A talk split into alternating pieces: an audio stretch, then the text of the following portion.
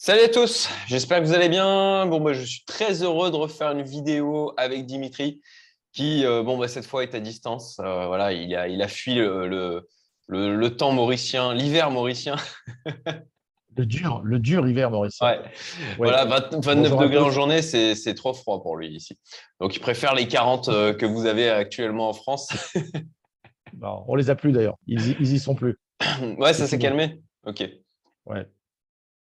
Euh, et, donc, bon, ben voilà, on va, comme d'habitude, aborder pas mal de sujets. Euh, on, a, pas mal de choses dont on doit parler, euh, notamment bon, son, petit passage, enfin petit entre guillemets, au Salvador. Et puis, bah, il s'en est passé des choses depuis la dernière fois qu'on a fait une vidéo conf ensemble, Dimitri. Euh, entre euh, ben, le marché, au niveau macroéconomique. Euh, on a, on a, voilà, il y a, eu, y a, quelques sujets qui se sont posés. Donc, bon, on va parler déjà et avant tout ben, de, de, toi, ton retour d'expérience du Salvador. Est-ce que tu as tout payé en Bitcoin le, coût de la vie là-bas. bon, il y a pas mal de choses ah. qui vont être intéressantes. tu as fait des vidéos aussi. allez voir sur sa chaîne, il a fait aussi des vidéos où il en parle. Et, euh, bah voilà, bah, raconte-nous du coup pourquoi tu es allé là-bas? Euh, et déjà, ça, c'est vrai que ça peut être intéressant euh, d'avoir la raison. Alors, ok, donc salut à tous d'abord. J'ai effectivement fait pas mal de vidéos pour raconter mon périple qui a commencé il y a maintenant 3-4 semaines, un mois. Hein. J'ai dû quitter Maurice il y a un mois. Euh, on précise la chaîne, euh, peut-être. C'est bien de préciser la chaîne. Je la mettrai en, lien en haut à droite. Mais... Ouais, ma chaîne, euh, de toute façon, je crois qu'il y, en a beaucoup qui, maintenant sont double abonnés à la tienne et à la mienne. La chaîne, c'est CryptoParadise, CryptoParadise Consulting. Voilà. Donc, c'est comme ça que vous allez retrouver. Donc, oui, parti il y, a, il y a quatre semaines de Maurice. donc, très, d'abord, très long voyage pour aller sur le continent américain. C'était un de mes plus longs vols, puisque Dubaï, Dubaï New York, c'était 14 euh, heures de vol, ce qui est, ce qui est quand même énorme. mais pourquoi donc j'ai souhaité absolument aller au Salvador Alors, il y, a deux raisons. Il y avait un, la, première évidente, c'est que moi, à partir du moment où le premier pays au monde adopte le Bitcoin, me considérant moi-même comme un. Enfin, vous le savez, on en a déjà parlé. Euh, je crois que la première vidéo qu'on avait fait ensemble avec Cédric, on parlait du Bitcoin standard. C'est un sujet qui, euh, qui, en fait, revient pour moi, euh, me revient en pleine, en pleine figure, dans le sens où je me rends compte que ça va être un sujet pour moi encore plus d'actualité. C'est-à-dire combien je suis heureux d'avoir adopté ce Bitcoin standard, surtout dans des temps actuels. Alors, ça peut paraître très contradictoire mais ça, je pourrais peut-être l'expliquer ou voir dans une autre vidéo, parce que c'est un sujet à lui tout seul. Euh, comment, est-il possible que ça me rende très serein euh, malgré euh, un Bitcoin qui, qui effectivement baisse beaucoup et qui, a baissé beaucoup ces derniers temps?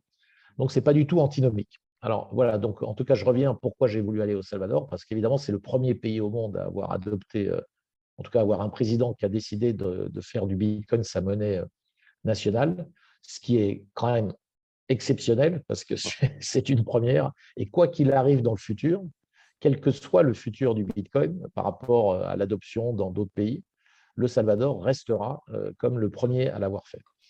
Alors quand j'ai appris ça, moi c'était une nouvelle qui m'avait euh, qui m'avait carrément hyper intéressé. Et puis de fil en aiguille, j'ai voulu voir de près qui était quel était ce pays et qu'est-ce que ça voulait dire concrètement un pays qui adopte le Bitcoin. Donc euh, voilà, mon côté aventurier, moi j'ai plein de gens que je voulais voir aux États-Unis. Donc euh, euh, l'année dernière, je n'avais pas pu aller aux États-Unis parce que à cause du Covid et des restrictions. Et cette année, comme j'ai vu que tout allait s'ouvrir, je me suis dit que c'était le, je faisais d'une pierre deux coups, je pouvais aller facilement aux États-Unis et de là-bas, c'est assez, simple d'aller au Salvador, puisque j'ai fait un vol, par exemple, direct New York-San Salvador. Voilà. Donc, donc j'ai combiné en fait deux choses donc voilà, c'était euh, l'envie évidemment d'aller voir et puis euh, la possibilité de, combiner ça avec un voyage aux États-Unis que je planifiais déjà depuis euh, pas mal de temps. Voilà pour la raison.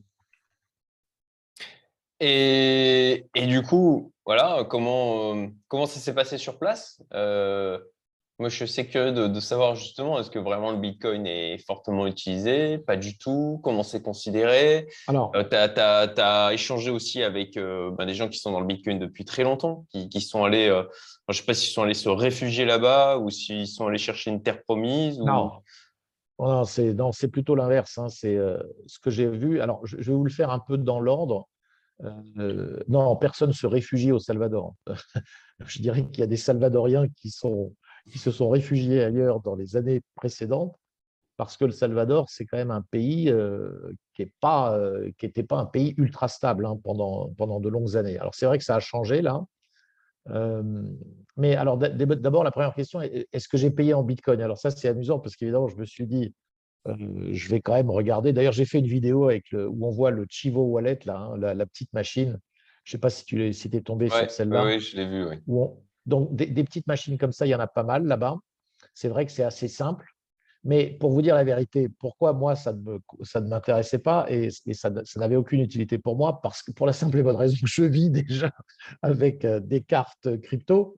Et en fait, quand je paye euh, partout dans le monde avec une carte Visa qui est, euh, qui est sur mes wallets crypto, hein, c'est crypto.com crypto hein, ou Binance, quand vous avez ce genre de carte, l'idée d'avoir en fait, d'utiliser directement des bitcoins, elles ne vous traversent même pas l'esprit. quoi. Hein. Donc, euh, euh, je peux les utiliser si je le souhaite, simplement en mettant euh, des bitcoins vers, mon, vers ma, carte crypto.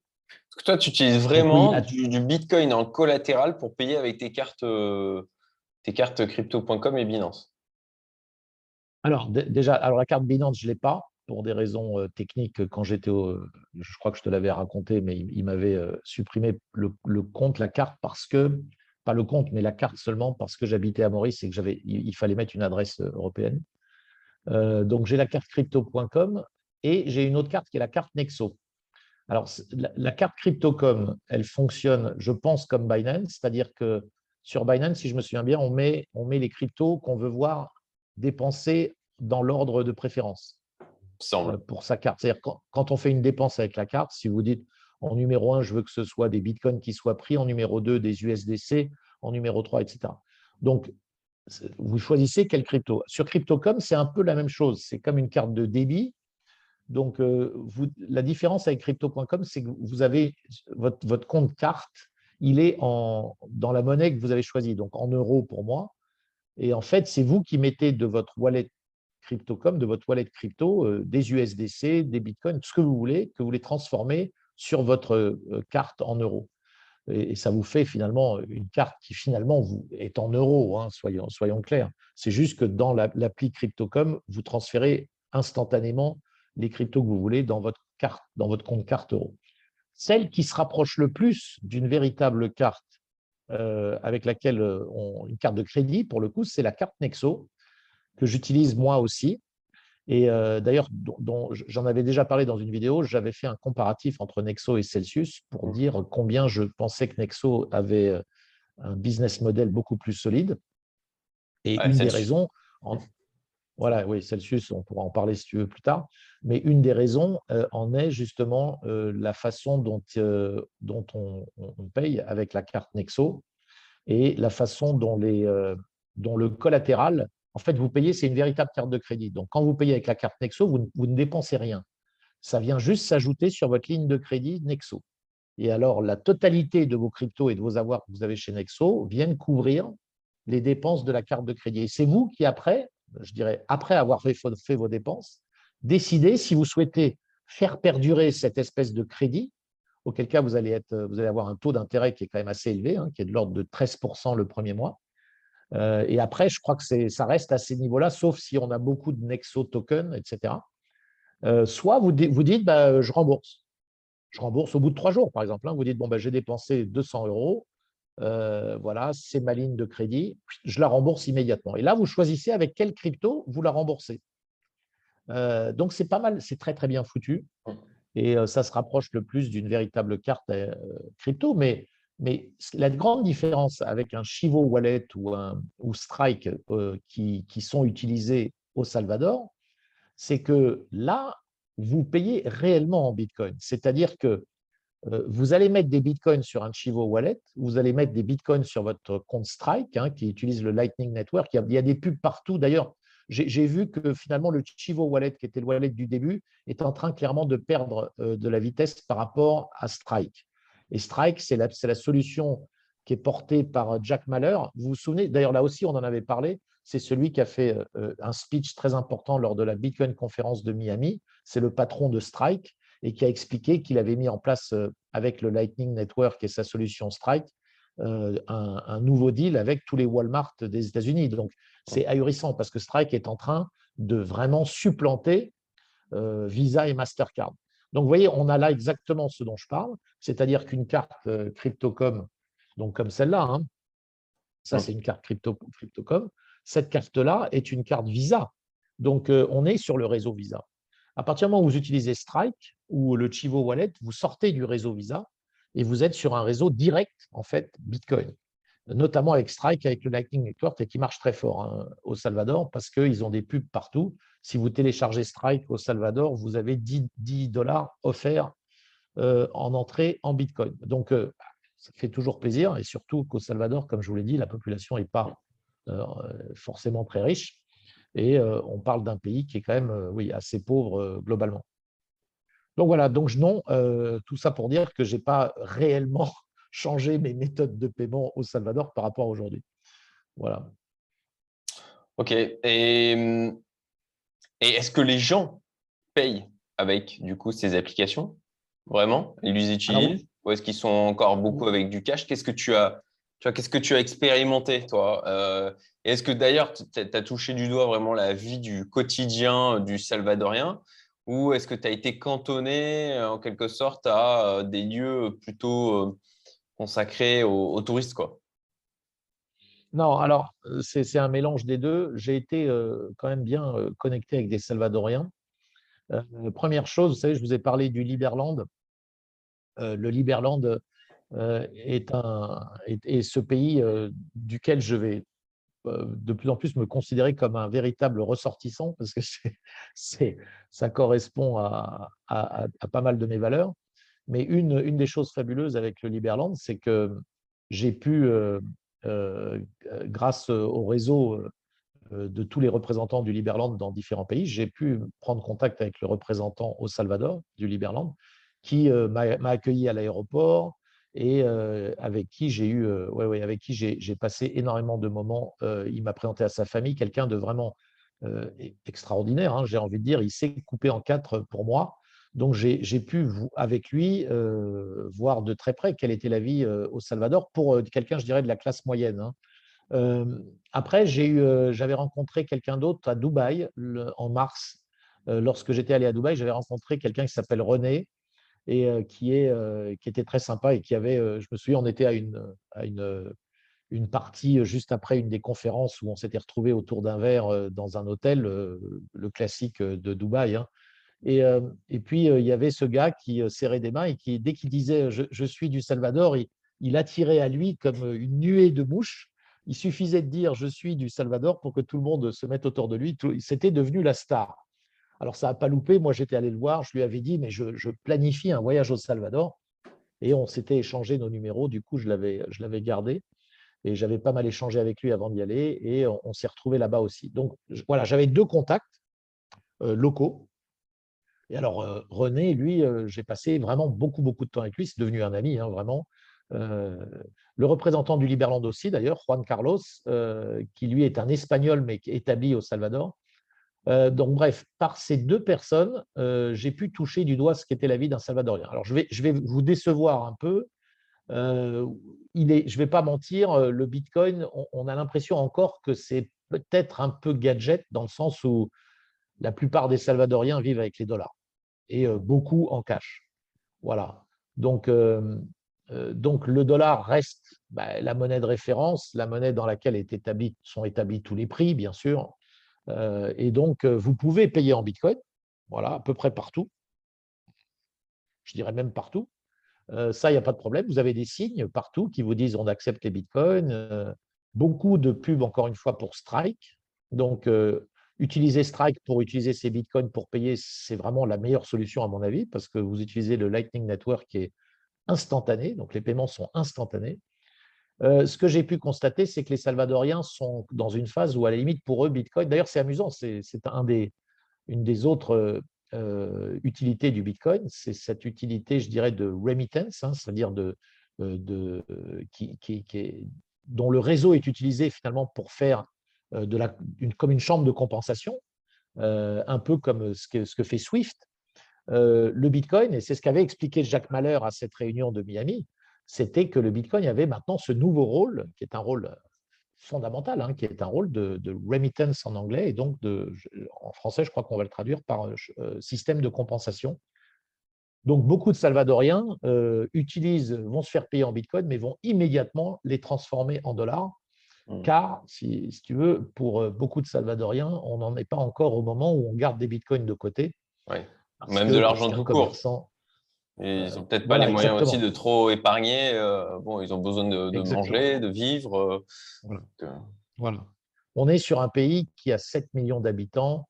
2 millions et demi sont en mode survie. Hein. mode survie, celui que vous voyez quand vous, quand vous traversez des villages, des villes, c'est les gens qui vous vendent absolument tout et n'importe quoi à la fenêtre, dans la rue, au milieu des trottoirs. Enfin, le, classique, hein, ce qu'on voit beaucoup en Asie, avec un côté surprenant au Salvador, c'est les prix. Euh, ça, je l'ai dit dans la vidéo dernière que j'ai faite, c'est que les prix sont très élevés euh, par rapport, je dirais, à ceux dont on est habitué. Hein. Moi, j'ai voyagé beaucoup, j'habite à l'île Maurice, je connais bien l'Asie, etc. les États-Unis, d'où je venais d'ailleurs, hein, j'étais à New York 15 jours avant d'aller au Salvador on est quand même surpris de voir qu'à New York, on peut avoir de la nourriture de rue euh, moins chère qu'au Salvador. C'est quand même euh, ahurissant, hein, je veux dire. Euh, c'est très étonnant. C'est un, élément qui m'a très étonné dans ta vidéo. alors toi, je, veux dire, en plus, enfin, je, précise pour les, gens qui, nous écoutent, hein, tu vas donner peut-être des exemples de prix, hein, histoire que ça soit parlant. Mais je précise que du coup, tu, justement, tu as, voyagé beaucoup et tu as l'habitude de bah, des prix pour les touristes, quoi. notamment à Maurice, tu as les prix pour les blancs, voilà, et puis tu as les prix pour, euh, pour, les, pour les autres, quoi. Et donc, euh, bon, tu as, une habitude, puisque tu es à Maurice depuis combien 5 ans Oui, mais à Maurice, quand tu dis ça à Maurice, tu penses à quoi? Parce qu'à Maurice, il n'y a pas vraiment, il y a les prix effectivement, mais officiels. Je n'ai pas vu d'endroit où on te fait, alors, un gars que tu vas acheter dans la rue quelque chose, il va évidemment, il doit arriver. Ouais, voilà. Il va peut-être te. Mais ce que je veux dire, c'est que regarde tous les camions qu'on a sur les plages et qui vendent leurs rôtis. Euh, c'est les mêmes prix pour tout le monde. Ah, ça, oui. oui moi, je te parle, genre le, gars qui vend euh, ses fruits et légumes au, bord de la route, et puis euh, bah, il va y avoir le prix voilà. pour la femme blanche qui descend de son 4x4, et puis le, prix pour les autres. Hein. Ouais, sauf quand tu connais. Voilà, sauf quand tu connais. Ma femme connaît, les, connaît bien les, les, vendeurs, donc elle a les prix, elle a les prix normaux.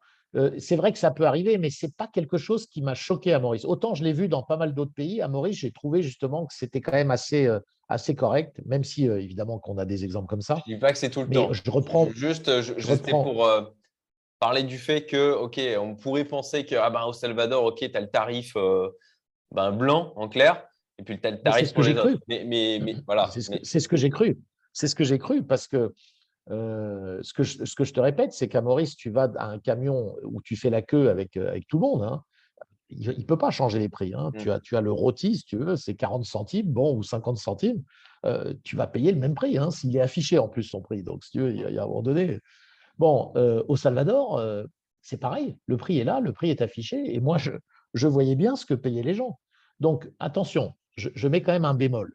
J'ai pas été, évidemment que je n'ai pas sillonné les quartiers misérables de San Salvador. C'est certain. Donc, moi, j'ai une vision qui est celle euh, qu'on a voulu me montrer. Donc, n'oubliez pas, j'ai été accueilli par deux personnes. J'ai sillonné le pays, qui est un petit pays, hein, c'est pas très grand. Je pense que ça doit faire, finalement, si on regarde, ça doit faire deux ou trois fois la taille de Maurice, mais c'est pas un très grand pays. Euh, je crois qu'il fait 60 euh, km à un endroit et peut-être 120, 130 à l'autre. Voilà, c'est pas, pas immense. Donc, j'ai passé une journée avec quelqu'un qui m'a. On a, on a visité le pays. Mais sur la ville San Salvador, où j'ai passé une nuit et j'ai passé la dernière nuit aussi, c'est une ville très grande. Évidemment qu'il y a plein de quartiers que je n'ai pas vus. En revanche, on a, on quand même été à un moment, je veux dire, on a pris une glace franchement ultra basique, hein, je vais vous dire, j'en ai jeté la moitié. d'un vendeur de rue qui était un petit vieillard qui traînait, sa, qui traînait son chariot. Je veux dire, rien que ça, c'était dans un cornet vraiment mais basique, ça, faisait vraiment glace du pauvre, hein, je suis désolé de le dire comme ça. C'était un dollar. Un dollar pour un truc comme ça. Et acheté par, par René, un Salvadorien. C'est lui qui allait l'acheter, c'est pas moi. Ok. Donc, alors, est-ce que on est sur. Moi, moi j'ai été subjugué par, par tous ces prix. Euh, j'ai été, effectivement, j'ai passé trois jours à El Tunco, qui est en bord de mer, d'ailleurs, d'où je vous avais fait une vidéo. Ce qui était bien parlant, c'était les restaurants, quand tu parlais des restos aussi. Ouais, ouais, exactement. Donc là, je peux comprendre, c'est ce qu'on m'a dit. On m'a dit, attention, tu es à El Tunco, qui est, qui est Surf City, qui est l'endroit le plus touristique de El Salvador. Donc oui, les prix étaient, euh, étaient importants, donc, mais on m'a fait comprendre que c'était normal parce que c'était le lieu qui voulait ça. Néanmoins, euh, néanmoins vu la qualité de l'hôtel dans lequel je suis resté, qui était franchement d'un niveau d'un petit deux étoiles, euh, c'était soi-disant le meilleur hôtel d'El Tunco. Euh, voilà, donc euh, voilà, au niveau. Voilà, donc là, je fais. La, nuit d'hôtel, la nuit d'hôtel, elle était à combien du coup? 100, balles. 100, 100 balles? Ah ouais, quand même. Ok. Ouais. ouais, j'avoue que j'étais. pour ce que c'était, Là ah, encore, obligé de comparer avec Maurice. Ouais, obligé de comparer avec Maurice. Ouais, bah oui, c'est clair. Et, à Maurice, enfin, on le sait, quoi. Pour, pour 100 balles la nuit, mais tu as, presque le top du top. Hein. Tu n'as pas le 5 étoiles, peut-être, le, plus beau, mais tu as des très beaux hôtels. Je veux dire, on a fait des week-ends hein, à Maurice. Ou euh, quand même l'hôtellerie. Mais bon, tout ça s'explique aussi par le fait que Maurice est dans le tourisme depuis 40 ans. Ils ont aujourd'hui un savoir-faire, ils ont une vraie compétition. Il y a de la concurrence féroce entre, entre hôtels. Il n'y a pas ça au, Salvador. Au Salvador, il y a euh, El Tunco qui est Surf City, là où je suis resté. La Bitcoin Beach, soit dit entre, guillemets, et soit dit en passant, euh, comme me l'avaient euh, conseillé René et Juan Carlos, ils m'avaient tous les deux dit, alors que c'est deux sources différentes, hein, ils m'avaient dit ne, reste pas à Bitcoin Beach, c'est pourri. J'ai pu le constater. Bitcoin Beach, c'est en fait une plage qui est à quelques kilomètres de El Tunco où je suis resté et qui est, euh, qui, est, moche, quoi, qui est moche comme tout, où il n'y a vraiment rien. Donc, euh, El Tunco était l'endroit clairement le plus sympa, avec quand même une succession de petits restaurants, mais où, euh, encore une fois, un ceviche basique, qui est vraiment le plat, c'est du, du poisson local. Hein, un ceviche au Salvador, ça sort de la mer, c'est, on rajoute des oignons, mmh. du citron, c'est délicieux. Moi, j'adore ça. Hein. Tu vois ce que c'est? C'est du des, ah poisson cru. Mmh et puis, euh, et puis quand tu payes ça 13 ou 14 dollars, euh, waouh, tu dis, mais euh, c'est cher, quoi, tu vois, c'est cher pour un ceviche. Ouais, J'ai qu'à Maurice, on le paye, allez, quoi, 7 ou 8, 7 ou 8 dollars. Exactement, exactement. Et, et en plus, pour un niveau de service qui n'est pas du tout comparable, c'est pas comparable. La qualité de, du, lieu, la qualité du service, etc. Alors maintenant, Ceci étant dit, les Salvadoriens sont des gens très, très accueillants. J'ai été, euh, j'ai pas du tout eu, euh, alors entre guillemets, je ne veux pas dire du mal d'autres pays, mais j'ai quand même été deux, trois fois au Mexique. Euh, au Mexique, j'avais ressenti pas toujours un accueil très chaleureux. Alors, je sais qu'il y a une des raisons, c'est que dès qu'ils voient quelqu'un avec mon, mon type, nos, types de faciès au Mexique, c'est on est américain. Et comme ils n'aiment ils, pas beaucoup les Américains là-bas, au Salvador, je m'étais dit, est-ce que je vais avoir le même, le même genre de ressenti? Pas du tout. Pas du tout. Les Salvadoriens sont réellement euh, hyper sympathiques. Je n'ai vu d'insécurité nulle part. nulle part. Alors, encore une fois, je n'ai pas fait tous les quartiers de San Salvador, évidemment. Mais, euh, mais même ce que j'ai vu là-bas, je veux dire, les centres commerciaux, les, euh, on s'est garé dans la rue. J'ai même laissé toutes mes affaires dans, une voiture. Et ça m'a, d'un seul coup, ça m'est revenu à la tête. J'ai dit, bon sang, j'ai tout laissé dans la voiture. J'avais mon passeport, j'avais même mon sac à dos, en me disant, quand même, c'est pas très prudent. J'aurais mieux fait de le prendre avec moi. Et finalement, bon, rien. Et euh, donc, je n'ai jamais ressenti d'insécurité là-bas. Voilà. Mais bon, encore une fois, sur les prix, euh, alors je l'ai dit dans ma vidéo, je me suis amusé à, le, premier jour, le fameux jour où, mon copain René est venu, est venu me retrouver à El Tunco et on a, pris sa voiture, on a vraiment visité, il m'a emmené dans plusieurs, dans un très bon resto, dans un endroit où il faisait les meilleurs euh, quesadillas qu'ils appellent. En fait, quesadillas, vous avez peut-être vous connaissez ça, c'est quand vous prenez dans un resto mexicain, c'est des galettes euh, avec du fromage à l'intérieur et et un peu épicé. Là, pas du tout. la véritable quesadillas salvadorienne, c'est quelque chose de, de, presque sucré. c'est comme un énorme, un énorme pain au fromage sucré, mais c'est vraiment un délice comment c'est fait. Et donc, il m'a emmené là, etc. Donc, on a fait au moins cinq endroits dans, je dirais, dans, en 3-4 heures. À chaque fois qu'on s'arrêtait quelque part, il y a quelqu'un devant, et hop, il faut sortir 2 dollars, 3 mmh. dollars pour le parking. Alors, au bout d'un moment, au bout de trois fois, je dis, mais qu'est-ce que c'est que ce... René, mais c'est quoi ce délire du parking?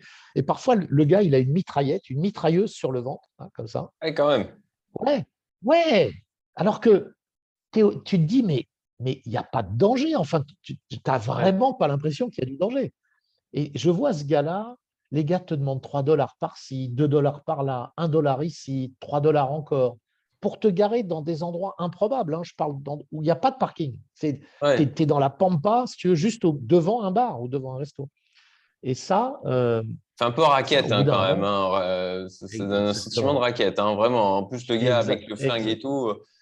Quoi, le gars avec le flingue, c'est parce qu'il est censé te protéger au cas où. Alors, il me dit, tu sais, on est encore. Euh, le Salvador, il y a encore quelques mois, c'était euh, c'était chaud patate. Quoi. Donc, euh, il y a eu cette. bon, vous, vous, êtes au courant de ce qui s'est passé au mois de mars. Alors, peut-être pas, je vais faire un petit rappel. au mois de mars, il y a eu, vous savez, Bukele, quand il a été élu, il a adopté le Bitcoin, je crois, il a annoncé ça en novembre 2021 ou dans ces, dans ces parages-là, peut-être un peu avant, j'ai comme un doute, mais je sais qu'il l'a fait à Miami. Ensuite, euh, il a dit qu'il allait, euh, que la sécurité était en passe d'être euh, résolue au Salvador. C'est vrai que l'insécurité avait baissé fortement. Énormément de voix avaient. il se murmurait que Bukele, en tout cas ses opposants, murmuraient qu'il faisait probablement des deals avec des, avec des gangs, des chefs de gangs. Le Salvador est un, est un pays vérolé par les gangs. Hein. Euh, je vous expliquerai après une petite histoire, une autre petite histoire qui est vraiment très touchante et qui est arrivée à, René, le, fameux, mon mmh. fameux copain qui était là-bas. Je vois de la... Euh, en mars. J'en avais parlé dans ta vidéo. Mmh. Exactement. Donc en mars, euh, en mars, Bukele, il y a eu une journée où, alors que la criminalité avait baissé, baissé, baissé, en mars, il y a eu une journée où il y a eu 60 morts à San Salvador, 60 morts par balle en une journée. Donc là, euh, tout le monde s'est dit, euh, il y a un problème, euh, il a dû se passer quelque chose, peut-être que les gangs ont voulu faire passer un message, va savoir. À la suite de ça, il y a eu une loi d'exception qui a été adoptée au Salvador, évidemment prônée par Bukele, le président, et cette loi permet, a permis à la police d'arrêter n'importe qui qui traîne dans la rue. En, ils ont nettoyé les rues en un mois, en quelques semaines. Ils ont mis 70 000 personnes en prison. Alors là encore, euh, si j'écoute. 70 euh, 000 C'est titanesque Titanesque. C'est monstrueux. Donc je n'ose imaginer les conditions. Mmh. on peut imaginer les conditions hein, dans les prisons. Et surtout, euh, il y a des voix qui vous diront, qui s'opposeront en, disant que euh, il y en a à peu près, on estime qu'il y en aurait peut-être la moitié qui sont totalement innocents, qui sont donc en prison sans, aucun, euh, sans aucune prosécution, hein, sans aucune euh, procédure, rien du tout. allez, hop. allez hop, en prison, un mois pour faire, pour faire une enquête et pour, au cas où vous êtes innocent, vous libérer. alors, il y a des opposants à Bukele au Salvador. Hein. Beaucoup de gens, euh, il y a beaucoup de grandes familles qui sont perdantes parce que Bukele n'est ni de droite ni de gauche. Il a, il a juste mis un énorme coup de pied dans la fourmilière. Hein. C'est un peu son style. Il est très, très euh, euh, appuyé par énormément de Salvadoriens qui sont derrière lui. Je pense 90%, on parle de sondage incroyable. Parce que déjà, à la suite de cette histoire de la mise en prison de 70 000 personnes et des, des reproches qu'il y avait sur le côté droit de l'homme, euh, alors, entre parenthèses, quand les États-Unis font leur leçon droit de l'homiste au Salvador, j'ai envie de rigoler parce que je rappelle qu'aux États-Unis, il y a une prison qui s'appelle Guantanamo depuis combien de temps? Depuis 2003, hein, je crois, où les gens sont en prison mmh. toujours sans jugement, hein, jusqu'à ce jour. Et on avait un président Obama qui avait promis qu'il arrêterait ça, il n'a rien fait. Enfin bref. Donc ça, c'est la parenthèse. Mais euh, en fait, euh, pour, pour les, ce qu'a répondu Bukele à ces, critiques, il a dit, écoutez, de deux choses l'une, hein, vous, vous aviez des innocents qui mouraient dans les rues par balle, et maintenant, vous avez des innocents qui sont en prison, je, l'admets, et il nous faudra probablement un mois d'enquête pour, euh, pour, pouvoir euh, décider qui est innocent et les libérer. Donc, qu'est-ce que vous préférez? Des innocents qui meurent ou des innocents qui, effectivement, peuvent avoir la malchance d'être en prison pour un mois. Évidemment, euh, la population euh, est complètement derrière Bukele et on comprend qu'à mesure extrême, euh, il faut des réponses extrêmes. À des situations extrêmes, il faut des, réponses extrêmes. Mmh, ouais, alors c'est, ouais, effectivement, l'argument, tu le dis comme ça, fait sens. Après, c'est toujours une histoire de proportion. Tu as 70 000 personnes, si tu as 35 000 personnes quand même qui, sont, qui sont innocentes, D'abord, on en sait rien. Entre le nombre de morts, tu vois, d'innocents morts, tu vois, il y a eu un pic à 60. Bon, d'accord, mais enfin, 35 000, quoi.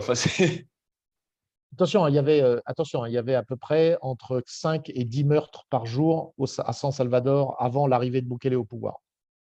Entre 5 et 10 par jour. C'est énorme. Hein.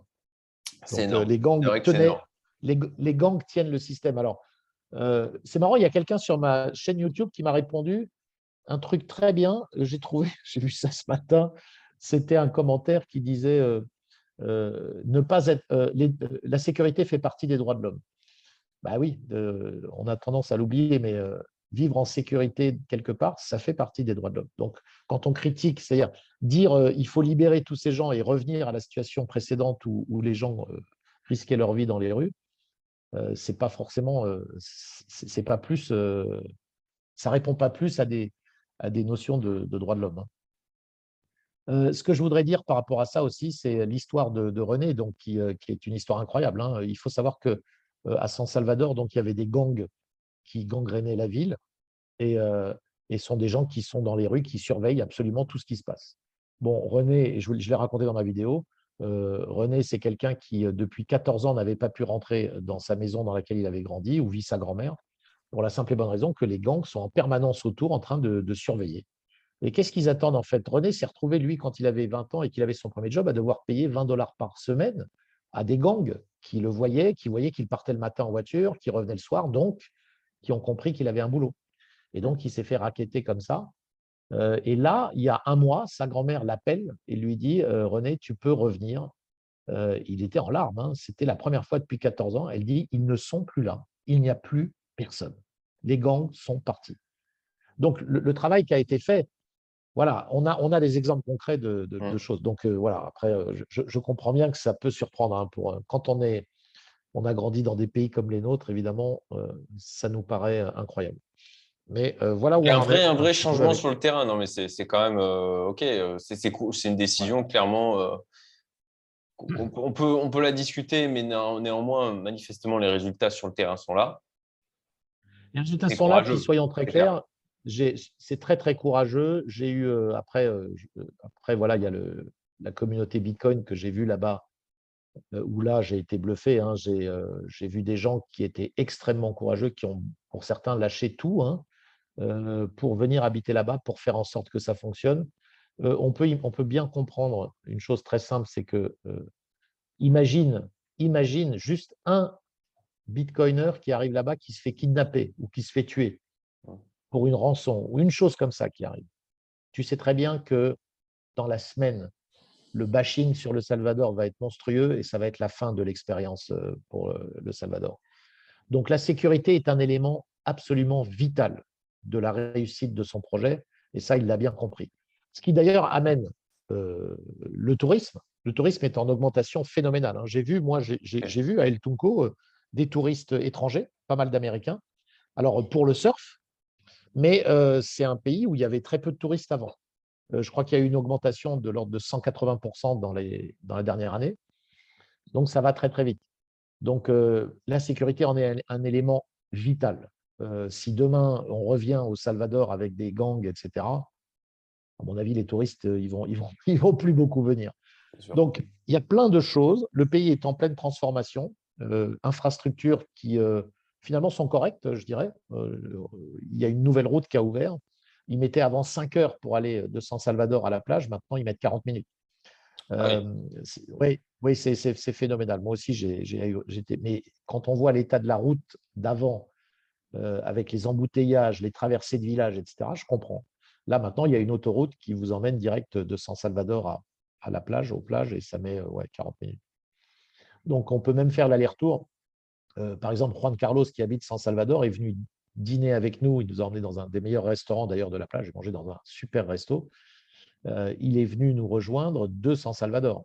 Et il repartait après le resto, euh, il rentrait chez lui. Donc, euh, grâce à la route, maintenant, on fait des allers-retours. Donc, voilà, non, voilà ce que j'ai à dire sur le, pays. J'ai pas été, moi, j'ai une problématique. Alors, les gens me disaient, est-ce que, tu t'imagines ici, etc. En dehors du fait que c'est pas pas encore à un niveau où je me verrai y vivre, pour être clair, même si ça ne me dérange pas, moi, le côté un peu, un peu brut de décoffrage hein, qu'on va retrouver là-bas, ne me dérange pas des masses, mais pour y vivre durablement, probablement pas. Et il y a par contre un truc qui est pour moi rédhibitoire, c'est le décalage horaire. C'est-à-dire que moi, je suis trop en lien avec encore du business en Europe, en France, et puis pour pour en fait, j'ai pu constater, même en étant aux États-Unis, donc un, je suis resté petit pratiquement 3-4 semaines, euh, le décalage horaire dans ces pays-là est un peu problématique. Quand on, a, quand on traite des affaires, on va dire, avec, euh, avec l'Europe, euh, c'est trop. Quoi, hein. Le Salvador, j'avais 8 heures de décalage avec l'Europe, 10 heures avec, avec Maurice. c'est énorme. En fait, c'est très handicapant. Là, 10 heures, là, c'est handicapant, c'est clair. Ouais, et, encore une fois, même aux États-Unis, hein, d'ailleurs, hein, les 6 heures avec, avec la France, avec l'Europe, c'est beaucoup. Quoi, c'est beaucoup. donc oui, Maurice, Maurice évidemment, je sais que j'avais fait le choix de Maurice, pour, notamment pour ces raisons-là. Et aujourd'hui, bah, je m'en félicite parce que c'est clair que de Maurice, on peut travailler très, très simplement avec, avec l'Europe encore. C'est clair. Donc voilà. Maintenant, le pays, euh, le pays est en plein boom. Hein. Euh, ça va être très, très intéressant de l'observer dans les dix ans qui viennent. C'est ça qu'il qui va falloir regarder. Qu'est-ce qui va se passer? Ok. Et tu n'as pas euh, pensé. et les, gens sur place, c'est des gens qui. Alors, Juan Carlos, par exemple, lui, il n'est pas du Salvador, quoi. il est d'Espagne. Donc, il a fait le choix de venir habiter au Salvador. Non, parce qu'il est, il est né au Salvador et il est marié à une Salvadorienne. Ah oui, il a la double nationalité. Ouais, ouais. Il a ces enfants-là. Donc, euh, non, on peut dire qu'il est, voilà, il est moitié. Mais il a quand même cette, on le sent, hein, il a cette petite euh, fierté, on va dire, espagnole par rapport aux Salvadoriens. Et disons que les gens le voient. J'ai constaté que, par exemple, il va au resto, euh, les gens tout de suite comprennent qu'il n'est pas exactement salvadorien comme, les autres. D'accord, ah, c'est amusant. et ça lui déplaît, je pense que ça lui déplaît pas. voilà.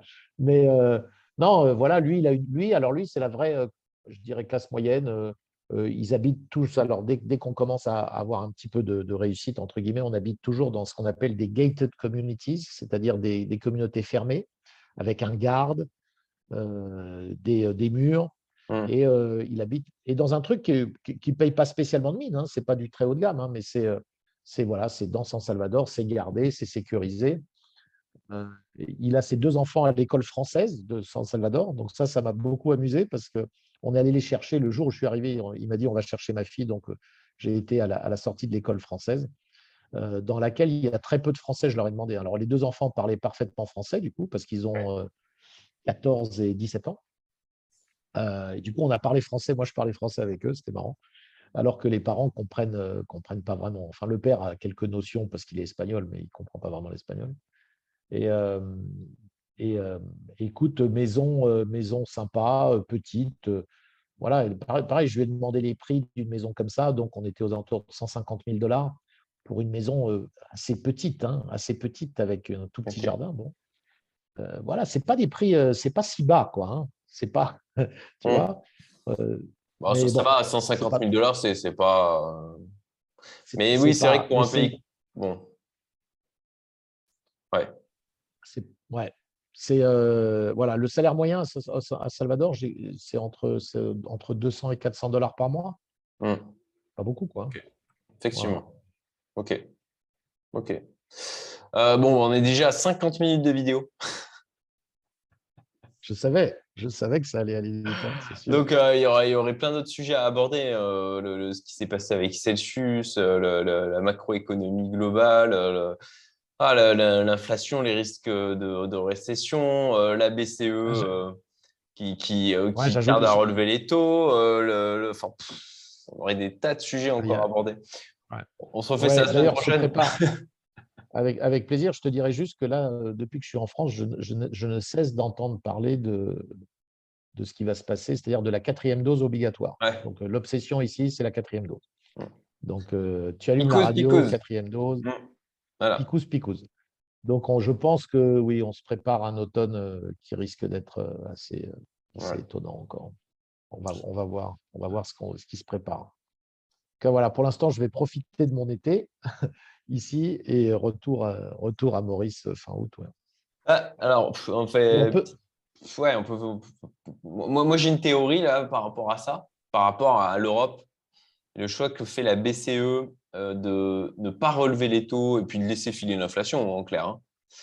Ma théorie, c'est que bon, bah, ils, vont, ils vont se servir de un ou plusieurs prétextes comme euh, on a déjà eu. ça va être soit nouvelle vague de Covid, soit euh, le, la guerre, euh, soit, alors le nouveau truc à la mode en ce moment, c'est on n'a plus que trois ans au niveau de l'urgence climatique, sinon on est tous morts. Euh, ça aussi, c'est tu vois, trois ans, c'est bien. Moi, c'est suffisamment court pour forcer les gens à, les obliger à faire certaines choses. Donc, je pense qu'ils vont, utiliser allez, un peu des trois narratifs, comme ça au moins, tu vois, ils passent de l'un à l'autre. Et ça, c'est parfait pour, en fait, un moyen de lutter contre l'inflation, c'est d'empêcher les gens de consommer. Oui.